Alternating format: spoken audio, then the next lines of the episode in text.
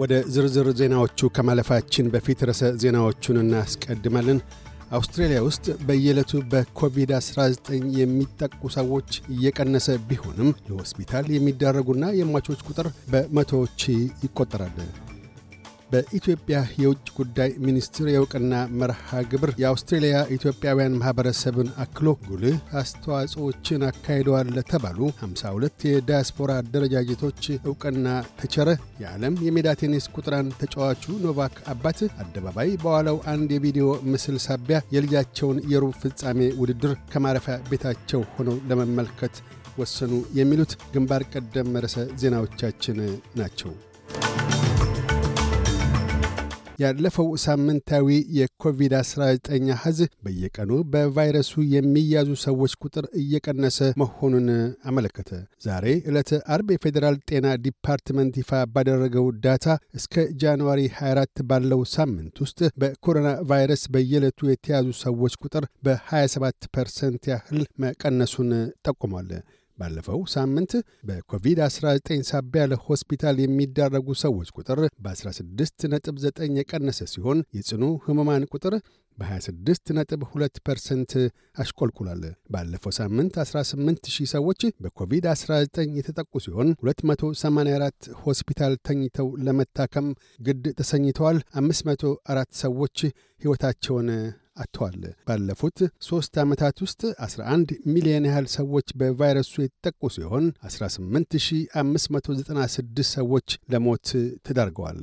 በኢትዮጵያ የውጭ ጉዳይ ሚኒስቴር የዲያስፖራ አደረጃጀቶች የእውቅና መርሃ ግብር ላይ ኢትዮጵያ ችግር ላይ በነበረችበት ወቅት ዲያስፖራዎች ያደረጉት ተጋድሎና ያበረከቱት አስተዋጽኦ በወርቃማ ብዕር ተጽፎ ይኖራል ሲሉ ምክትል ጠቅላይ ሚኒስትርና የውጭ ጉዳይ ሚኒስትር ደመቀ መኮንን ተናገሩ።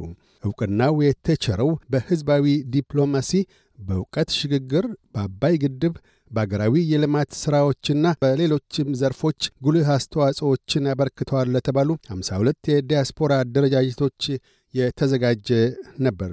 በዕለቱም ከአውስትሬልያ የኢትዮጵያን እናድን ድርጅት ዕውቅና ከተሰጣቸው የዲያስፖራ አደረጃጀቶች አንዱ ሆኖ ለሽልማት በቅቷል። በሌላም በኩል የኢፌዴሪ ፕሬዚደንት ሳህለ ወርቅ ዘውዴ ጤናማ ፉክክርን መፍጠር የበለጠ ሥራ እንዲሠራ የሚያበረታታ ነው፣ የሕዝብን ሕይወት ለማሻሻልና የአገርን እድገት ለማራገጥ የሚተጉ ሁሉ ዕውቅና ይገባቸዋል ብለዋል። አክለውም አስከፊውን ምዕራፍ ዘግተን ኢትዮጵያን በሚመጥናት ቦታ ላይ ለማስቀመጥ በጋራ መቆም ይገባናል ብለዋል። ጠቅላይ ሚኒስትር አቢይ አህመድ በካርቱም ከሱዳን የሽግግር ሉዓላዊነት ምክር ቤትና ከሌሎች ባለድርሻ አካላት ጋር ተገናኝተው ያደረጉትን የውሎ ገባ ውይይት አጠናቀው ወደ አዲስ አበባ ተመልሰዋል። ጠቅላይ ሚኒስትሩ ጉብኝታቸውን አስመልክተው እንደገና ወደ ሱዳን በመምጣቴና ከጥበበኛው የሱዳን ሕዝብ መካከል በመገኘቴ ደስተኛ ነኝ። ለተደረገልን አቀባበል ለጄኔራል አብድልፋታህ አልቡርሃን ምስጋናዬን አቀርባለሁ። አሁን ባለው ራስ መር የፖለቲካ ሂደት ኢትዮጵያ ከሱዳን ጋር በአጋርነት ትቆማለች ብለዋል። ድምፅ ለፓርላማ ተቀናቃኝ ቢገጥመውም በአብላጫ አውስትራሊያን ነባር ዜጎች ዘንድ ድጋፍ ያለው መሆኑ ተመለከተ። በአውስትራሊያ ነባር ዜጎች ዘንድ የድምፅ ለፓርላማ ፋይዳን አስመልክቶ የድጋፍና የተቃውሞ ድምፆች ቢስተጋቡም በአንድ የምርምር ሂደት በተሰበሰበ የሕዝብ አስተያየት ግኝት መሠረት ድምፅ ለፓርላማ 80 ፐርሰንት የነባር ዜጎች ድጋፍ ያለው መሆኑ ተመልክቷል።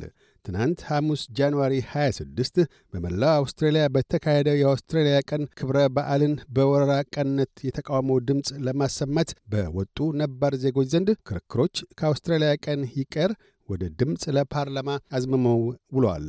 በመላ አገሪቱ በአስር ሺዎች የሚቆጠሩ የተቃውሞ ሰልፈኞች ድምፃቸውን ባሰሙባቸው የተለያዩ መድረኮች ተናጋሪ ከነበሩት ውስጥ አነስተኛ ቡድናት ቢሆንም ድምፅ ለፓርላማና አስመልክቶ የተቃውሞ ድምፃቸውን አሰምተዋል።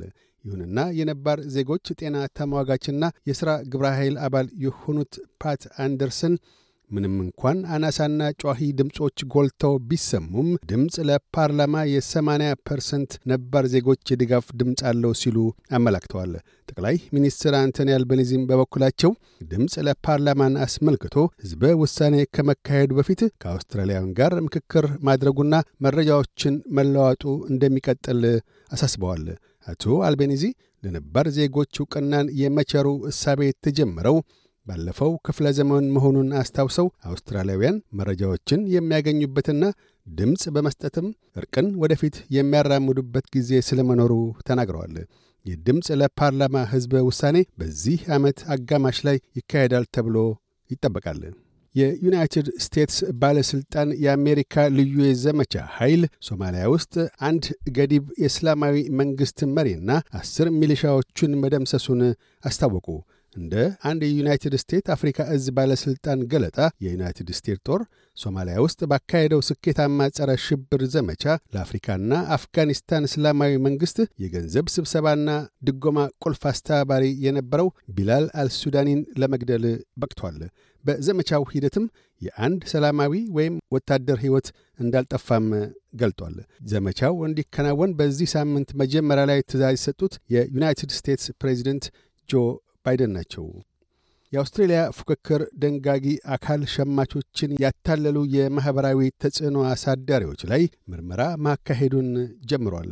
የአውስትሬልያ ፉክክርና ሸማቾች ኮሚሽን ከመቶ በላይ የሆኑ የማኅበራዊ ሚዲያ ተጽዕኖ አሳዳሪዎች ላይ ምርመራውን ለማካሄድ የተነሳው በተለይም በቁንጅና የአኗኗር ዘዬና በወላጅ መስኮች ከመቶ ሃምሳ በላይ ጥቆማዎች የደረሱት በመሆኑ ነው። የኮሚሽኑ ሊቀመንበር ጂና ካስኮትሌብ ምርመራው በአጥፊዎች ላይ ቅጣቶችን ሊያስከትል እንደሚችልና ይህም የስፖርት ኮከቦችንና የባህር ማዶ ዋና ምግብ አብሳዮችን እንደሚያካትት ጠቁመዋል።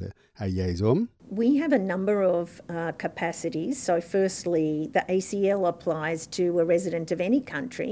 በርካታ አቅሞች አሉን። እኛም በመጀመሪያ ደረጃ የአውስትራሊያ ሸማቾች አውስትራሊያ ውስጥ ውክልና እስካለው ድረስ የማናቸውንም አገር ነዋሪዎች የሚያካትት ነው። ባህር ማዶና አገር ውስጥ ክስ የመመስረት መረጃን የማግኘት እንዲሁም ከባህር ማዶ የፉክክርና ሸማቾች ባለሥልጣኖች ጋር ባሉን ግንኙነቶች መሠረት አስፈላጊ ሆኖ በተገኘበት ወቅት ሕጋዊ ክሶችን የመመስረት አቅሞች አሉን ብለዋል።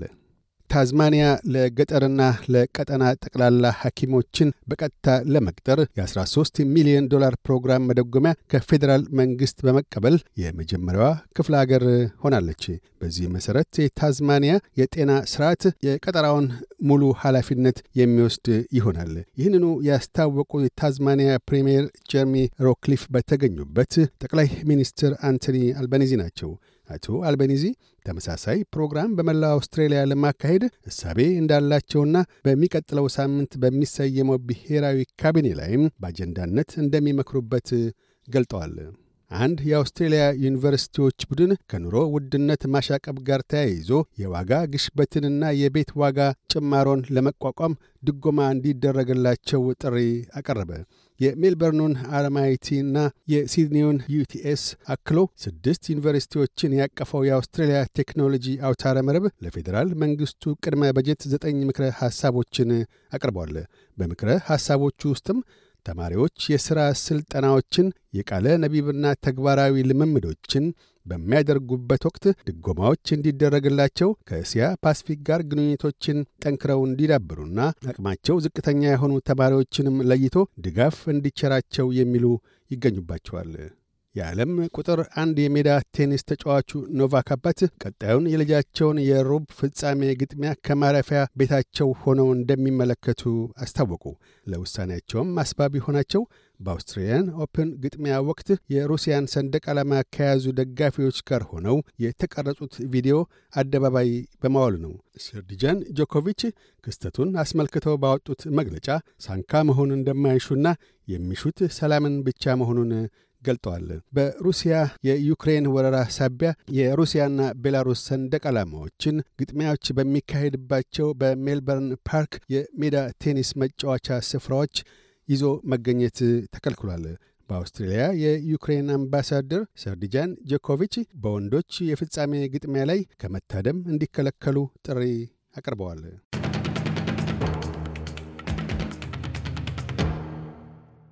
በዚሁ ወደ ውጭ ምንዛሪ ተመን እናመራለን። አንድ የአውስትራሊያ ዶላር 64 ዩሮ ሳንቲም ይመነዘራል። አንድ የአውስትራሊያ ዶላር 69 የአሜሪካ ሳንቲም ይሸርፋል። አንድ የአውስትራሊያ ዶላር 37 የኢትዮጵያ ብር ከ19 ሳንቲም ይዘረዝራል። ዜናዎቹን ከማጠቃላችን በፊት ርዕሰ ዜናዎቹን ደግመን እናሰማለን። አውስትሬልያ ውስጥ በየዕለቱ በኮቪድ-19 የሚጠቁ ሰዎች እየቀነሰ ቢሆንም ለሆስፒታል የሚዳረጉና የሟቾች ቁጥር በመቶዎች ይቆጠራል። በኢትዮጵያ ውጭ ጉዳይ ሚኒስቴር የእውቅና መርሃ ግብር የአውስትሬልያ ኢትዮጵያውያን ማኅበረሰብን አክሎ ጉልህ አስተዋጽኦችን አካሂደዋል ለተባሉ 52 የዲያስፖራ አደረጃጀቶች እውቅና ተቸረ። የዓለም የሜዳ ቴኒስ ቁጥር አንድ ተጫዋች ኖቫክ አባት አደባባይ በዋለ አንድ የቪዲዮ ምስል ሳቢያ የልጃቸውን የሩብ ፍጻሜ ውድድር ከማረፊያ ቤታቸው ሆኖ ለመመልከት ወሰኑ። የሚሉት ግንባር ቀደም ርዕሰ ዜናዎቻችን ነበሩ። እያደመጡ የነበረው የ SBS አማርኛ ፕሮግራምን ነበር። የፕሮግራሙን ቀጥታ ስርጭት ሰኞና አርብ ምሽቶች ያድምጡ። እንዲሁም ድረገጻችንን በመጎብኘት on demand እና በ SBS mobile app ማድመጥ ይችላሉ። ድረገጻችንን SBS dot com dot au Amharic ን ይጎብኙ።